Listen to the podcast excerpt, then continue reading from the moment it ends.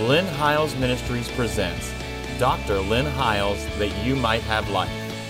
And here's your host, Dr. Lynn Hiles. Welcome back to the program again this week. Thank you so much for joining us in this series. It's been an this is the eighth program we filmed on the book of Joshua. I think it's so powerful the patterns of the scriptures. You know, we could almost come back and follow that with the book of Judges because I think, if I'm not mistaken, that uh, Judges has 12 judges, and just like there was 12 apostles that execute the judgment of what Christ has already accomplished for us, and each thing that they do as one of those judges mm-hmm. is kind of like a enforcement of what Jesus paid for in his finished work. But that's a whole nother series. Now, we've been talking about the book of Hebrews, and I've had my son Jeremy on the program, which is, we just have such a great time. As you can see from the program, we get so excited about the word. We want to preach, both of us do. And it's always a great honor to have yeah. you on. Jeremy pastors a church called Word That Frees, Winchester, Virginia. They've not been able to meet for some time because of uh, the pandemic has shut their building down and uh, they it's been over a year that they've been able. So he does his online. So you can go to Word That Frees on Facebook and follow them as he does his Sunday gatherings there uh, online. Uh, so it's a great privilege to have you. But Jeremy's really, you know, one of the books that he really has developed is the book of Joshua, because it's about the transition out of law to grace. Mm-hmm. Moses, my servant, is dead. Moses, the law. Rise now, Joshua is going to lead you in. Yeshua is the Hebrew name, Joshua. It is the you know, name of Jesus and the powerful pictures that are here of this transition so mm-hmm. powerfully picture the transition that the first century church was in in their 40 year transition out of old covenant into new covenant. And we've already covered, like I said, a lot of that over the last mm-hmm. eight programs. And so, if you've uh, watching now and you've missed any of them, you can go back to our, our uh, YouTube channel and watch any of them. We've archived them there for your convenience. Also, you can listen to the audio portions of it on our uh, podcast, and there's an RSS feed for Android. Just go to my website at lynnhiles.com, and there's a link in the upper right hand corner for how to go listen to to that again. It'll take you directly to that. If you sign up for those, it's no cost. You'll be alerted every time we upload a new program. But we are talking about, again, coming out of Egypt and into the promised land. And there was a generation that was born in the wilderness yep. who had no point of reference. They don't remember the whips and chains of Egypt, and they've never seen the walled cities and the fruit that Joshua and them, and we were talking when the mm-hmm. camera was not on about how that the excitement that Joshua and Caleb must have shared and the frustration yeah.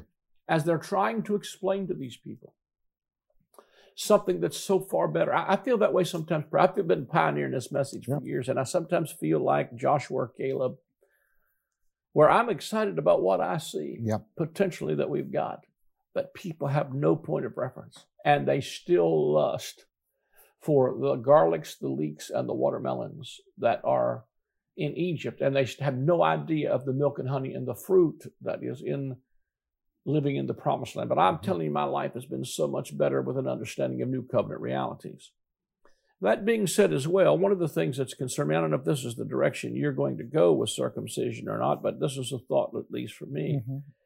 that this there was a generation that were born in the wilderness. Mm-hmm. Now, those that came out of Egypt, the Bible said, had been circumcised, but before they could go into the promised land, God told them to circumcise again and then give them a chance to heal up. Mm-hmm. And while I do not believe we are under an old covenant, you know, uh, mm-hmm. circumcision ritual anymore, I, I made a joke when I was in Birmingham, Alabama last week about how how'd you like to be the guy that was three days early for the Jerusalem Council where they decided that you don't have to circumcise people anymore. You know, he'd be like. If I'd have just knew this three days ago. Mm-hmm. I think there's a whole lot of people that are waking up to the new covenant thinking, you know what? Lord, I wish that I known this, but you know, mm-hmm. I look back at my life and think, I wish I would have known this when I was young, like you got mm-hmm. it, you know, because you're just so yep. much further ahead with this generation. But then again, here's the thing that I think is there's a generation that were born not in Egypt. And having come into an understanding of grace, it's like, well, you know, there's no rules, which is mm-hmm. you know true to some degree. But the reality of it is is that it, it, there is a relationship, And you shared in the past when how when they came out of Egypt, 50 days after the Passover, they're to put them Mount Sinai, and God gives them the law, the rules mm-hmm. on rocks, I call it. In the new covenant, 50 days after Jesus, the real lamb is slain. They're in an upper room. And God gives them this time not rules on rocks, He gives them the Holy Spirit. And the Holy Spirit becomes the governor yep. in our hearts. But I believe that we are at a stage where people have walked in grace and they've tested the waters of freedom. But I believe we're at a season where God wants to circumcise the hearts, yep. where people don't change their behavior and so forth because they have to, or because God's going to judge them, or because there's going to be any kind of repercussions, but because there's been something happened in the heart. Because in the new covenant, it's not circumcision in the flesh, it's a circumcision in the heart. And with that, I'm going to let you have the. You know, and even like we, you know, I, I, I I've been, I, you know, I grew up I've grown up in church, traveling. I've I, i have heard different expressions of Christ. I've seen different moves of God. I guess different experiences of things. I I was probably very legalistic eh, when I was younger, until God began to transition me into this and showed me some grace. And then I'm like the, some of those that got a hold of grace. I experienced and tested it and saw, and but there was something always in my heart that was wanting to come back to something it was I, I, I wanted the real experience of Christ. And so really what has really kept, what has kept to me my whole life has really been the encounter of the Holy Spirit. And like we talked about uh, the last segment about how it was Jesus saying, you know, it's this Holy Spirit that's going to come upon you in that upper room on the day of Pentecost. And whatever experience you've had with the Holy Ghost is really Jesus and God taking up their abode, their residence inside of you. And how, you know, shocking that must have been for Peter and them when the house of Cornelius was, you know, and so really what I really think is, is, and I really think what's the, God is getting ready to do, I should, I, I hate to say God's getting ready to do this or that, or like he's not doing something already, but for lack of better words, I believe that really there is a, a fresh encounter of the Holy Spirit that's about to hit this generation. And not like the encounters of the past of Azusa Street and different things like that. Not that those things were bad, but I think a real, uh, uh, just a real fresh experience of the Holy Ghost that's like not the sensationalism, but it's the thing that really brings the balance to people. You know, I, I've been through the sensationalism of speaking in tongues and, and the miracles and stuff like that, but that's not what sustains me on a daily basis. Yeah. You know, that's not what that's not what kept me. My one, you know, my experience of speaking in tongues the day you know I got filled with the Holy Ghost is not the thing that makes me go, "Oh, this, I'm going. This is why I'm going to stay a Christian." Because I've seen people have that experience and walk away from yeah. it. What has kept me having an experience with the Holy, Spirit or what has kept me as uh, following God is my experience with that Holy Spirit that's daily. That's the real deal. Just God being like when there's hard times in life, being able to turn to the presence of God and God being able to give me answers in the moment or just, you know, and, you know, like even for me, I guess I learned how to be mature a little bit in the things of God, where even it's like, you know, some people long for the prophet to come and prophesy to them. And not that I don't like a good, you know, a good prophecy or some direction sometimes, but sometimes the prophet ain't there to prophesy but there is still that voice inside of me that yeah. gives me direction. There's still that that Holy Spirit experience that's on me on a daily basis that knows that's opened the scriptures to me. I remember like I, you know, I, I grew up, I, I, was dyslexic when I was in school and I had a struggle with school and, and, and reading and, and excelling in school. I was not academic. And then I had that experience with the Holy Ghost and I had that experience with, with the Holy Spirit. And man, even my dyslexia and things changed and my struggle, like, you know, there's no way with my struggles with academia and my struggles with, with, with uh, dyslexia should I really be teaching people the word or being able to even read it and understand it in some ways, you know, especially the way that the King James is written. But uh, that experience of the Holy Spirit, man, it opened up my, my eyes to the word and stuff where even the word became ex- understandable to me when I read it and I see things that, you know, that some people don't don't see like I see, but it's really been because of that experience with the Holy Spirit. And I really think when you talk about, you know, the what you know is happening in this generation is we've made the transition from law and grace. We've seen many people that got a hold of grace, and it's just like they went wild and like there was no balance to them. There was no eh, governor inside of them. It's like we're not under the law no more, so it's like you know free for all for all. But really, I think what God is wanting to restore to this generation is not a free for all where everything is great and you just got to do what makes you happy. Because I believe that's really a detriment to the world right now. Is that whole mentality of so. you got to do what makes you happy. Here's the thing: I am a stay-at-home dad, and I didn't even want kids when I was younger. Yeah. And uh, but I'm a stay-at-home dad, taking care of my kids, and there, there's nothing in me that wants. It does not make me happy to get up at six and seven a.m. to go change a dirty diaper. There's that does not make me happy. Yeah but it makes them happy. Yeah. You know, I would much rather, it, it, what would make me happy is be able to go and spend money on things I like. But I have found happiness. Daddy, love, daddy, I'm a, I love, I spoil my kids a little bit because I'm blessed and I just bless them and so much so that we got to we say, yeah, we you know we we we can't even we, we don't even need presents anymore for Christmas. Do you guys have way too much stuff now? You can't even play with it all. But it's because I have a problem. But it's because I found joy in serving someone in else. serving someone else. I found joy. You know, I my wife went to uh she she started changing her diet and the way she eats it because she did that was doing that, I decided we're going to do this with you. You're not going to do, you know, you're not going to do this alone. We're going to make transition. We're going to trade. It does not make me happy to not have French fries and greasy hamburgers and everything for for I would love that would make me happy every meal right? if I could eat greasy French fries and burgers and and you know all those nacho big pile of nachos that stuff would make me happy. Now it'd probably kill me in the long run, mm-hmm. but it, that that's what makes me happy. Yeah.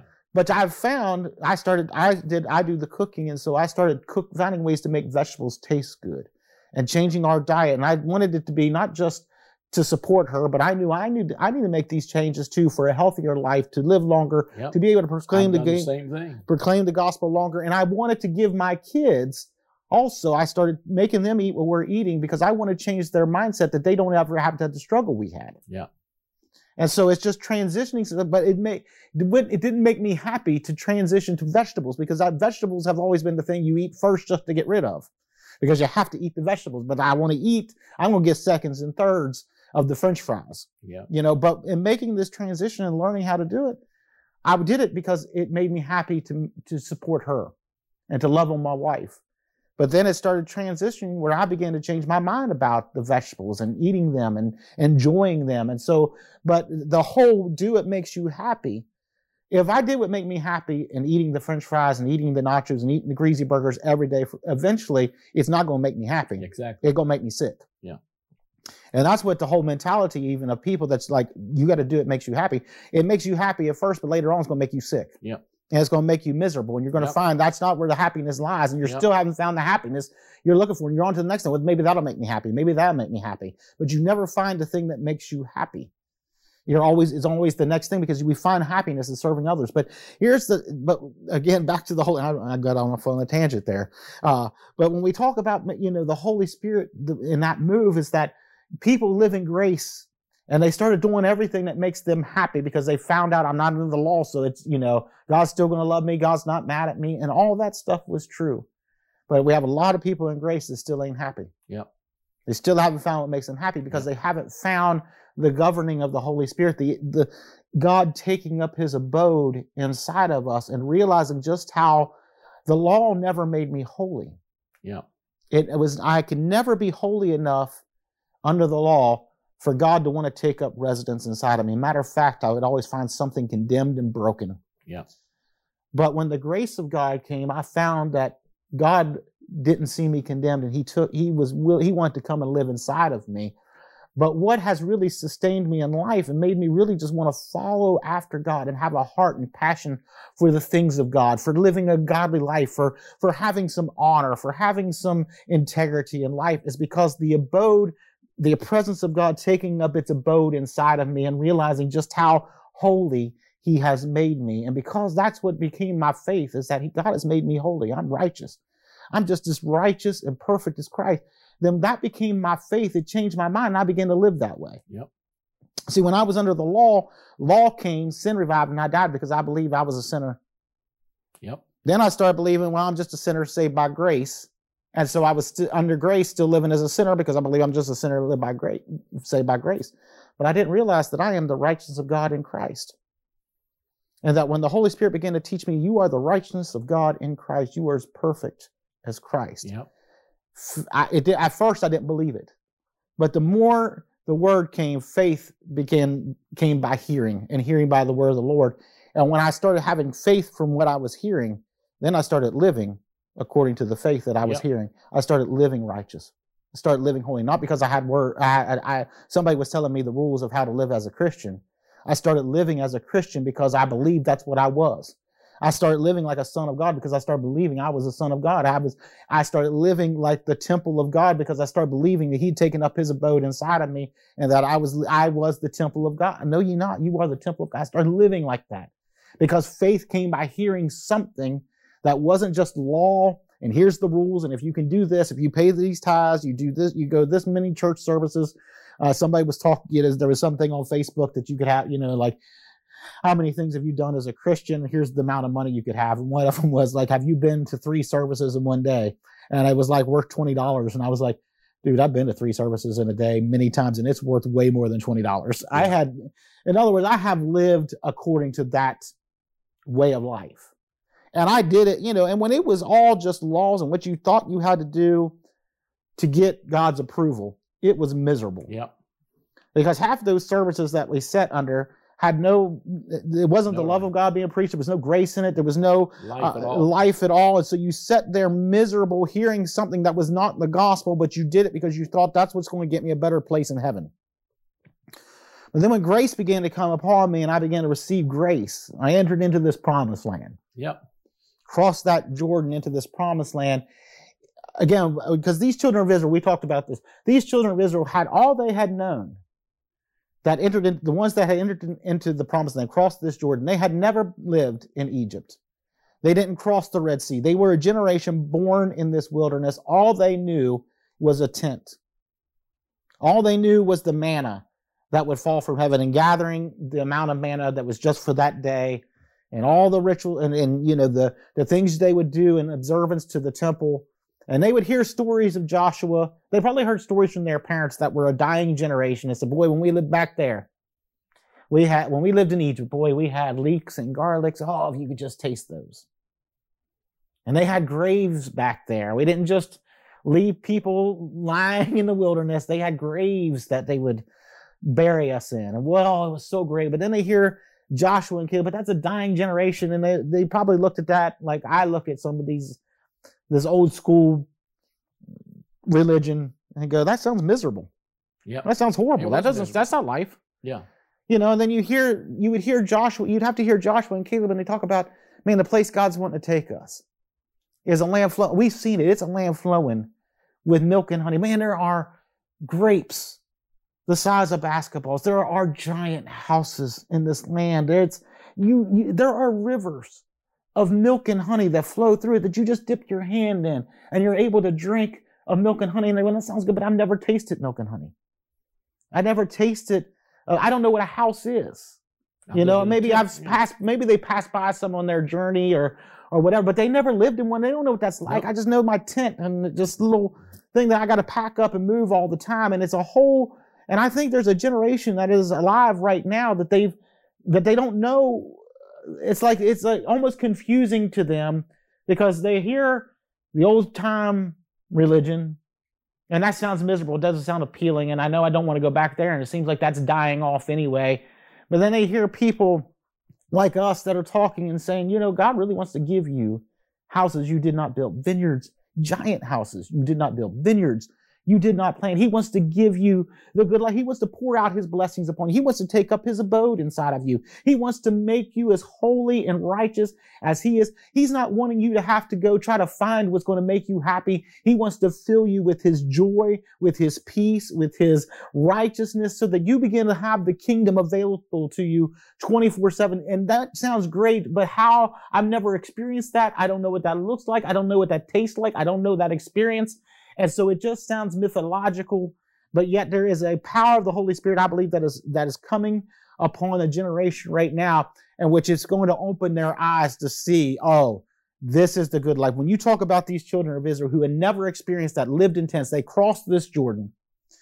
And the first experience they have with the promised land is probably a little bit of a horrible one. Because the first thing Joshua's going to do when they get across that Jordan to circumcise them, they come to a place called the Hill of Foreskin. And I don't think it got its name before this day. Yeah. You know, because he's going to circumcise them again because this whole generation has never been circumcised yeah. living in the wilderness. Yeah. But he brings them across, and their first experience might be that this is a little bit horrible, but really it's a picture of the circumcision of the heart yeah. in the new covenant. That you know, it's when I remember to give up the past a little. Yeah, bit. I remember. I remember. You know, my experience with Christ and and being saved. You know, you're sitting at an altar and you're crying. You don't even know why you're crying, or you're you're getting filled with the Holy Spirit. You can't even control your. I was. I got the stammering lips before I spoke in tongues. And I remember sitting in an altar going blah, blah, blah, blah, and I couldn't stop it. And I was trying to tell somebody, I don't know what's happened to me, but I couldn't do, I couldn't form the words. I couldn't say anything. All I know is that something was happening to me that was different and it was an experience and I didn't know how to explain it to somebody and I didn't know how to stop stammering lips enough to tell somebody something's happening over here. I just had this experience with, I'm having this experience with God and I couldn't tell nobody after it was all done. And then my aunt says, Well, that was the Holy Spirit. You should have told us. I couldn't tell you. My lips wouldn't stop stammering. Mm-hmm. you know, and I think that that, you know, and but that was my that was my real encounter. That was what I started tasting of this promised land, of this milk and honey. And I was like, this is good. And that's what happened to these guys. Their their their first experience is this this this circumcision. It's but it's a sharp knife. It says that he sharpened knives. Yeah. And the word of God is quick and powerful, sharper than any two-edged sword is able to cut asunder. And so I, when I think about him sharpening these knives to begin circumcision, it's really a picture again of the word of God just coming and cutting it off quick. And it's almost painless. It's almost, and as they are sitting there healing and God just restoring them and healing them in this promised land, for the first time, they take of the old corn of this land and they taste something that's different. Yeah. And it's the old corn. It isn't even the best. It's not even the, the milk and honey. It's not even the good stuff yet. It's just the old corn of the land that they taste, and there's something that's different that opens and then it says in that day the manna ceased. The thing that they had always ate, the thing that it was just, you know, day and day, that's your meal. That's what you have in the morning, evening, afternoon, have the same thing the next day. And yes, the scripture says it tasted like Krispy Kreme donuts, like you said. But after a while, you get tired of Krispy Kreme donuts and you want something to taste a little yep. bit different. Yep. They tasted this old corn of the land, and all of a sudden they're like, this is this is what he was talking about. This is the land that's flowing with milk and honey. This is the land. This is the good land He's bringing us into. And we're sitting here along this Jordan. Across, we're not we're not living in this wilderness anymore. We're in this new land that's lush and beautiful. And there's just this there's just corn available on the on the ground. And we're able just to gather up and eat of this old corn, and their eyes become open to something. But what's funny is also when they crossed that Jordan, it said the kings of that place that knew their time was about up had witnessed it all. And so when they saw the Jordan, rolled back, and the children of Israel crossed that Jordan and said their hearts melted inside of them, and no more was there any more fear to fight. But what's funny is it says the scripture also says that the when they crossed that Jordan, that all the men of war that were born in Egypt, they had died in the wilderness. These were not men of war that entered into this promised land. Because this isn't about might nor power, but it's by the Spirit. Yeah. So the encounter of the Spirit that they had in that circumcision. When I think about the circumcision, I think about the the, the encounter of the Holy Spirit. They had this encounter and they're able to rest. They didn't go to war. The kings, their hearts have already melted. That that time would have been strategic for those kings to go down there while they're recovering from circumcision to go into war.